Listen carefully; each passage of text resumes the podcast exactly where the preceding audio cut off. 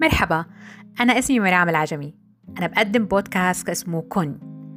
أنا أخصائية إدارة معرفة ومعلومات ومهتمة بموضوع التنمية والتطوير الذاتي. سعيدة بوجودي معكم بمشاركة الرواد رح أحكي من القلب للقلب عن الحياة وأثرها علينا بشكل إيجابي وكيف نتعامل مع الوجع والغربة والفقد والعلاقات.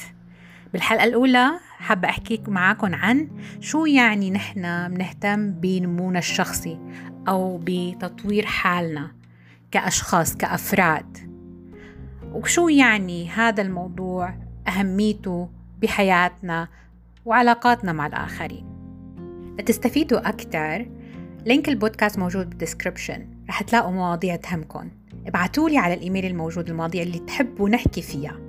ناطرتكم وأهلا وسهلا بالكل.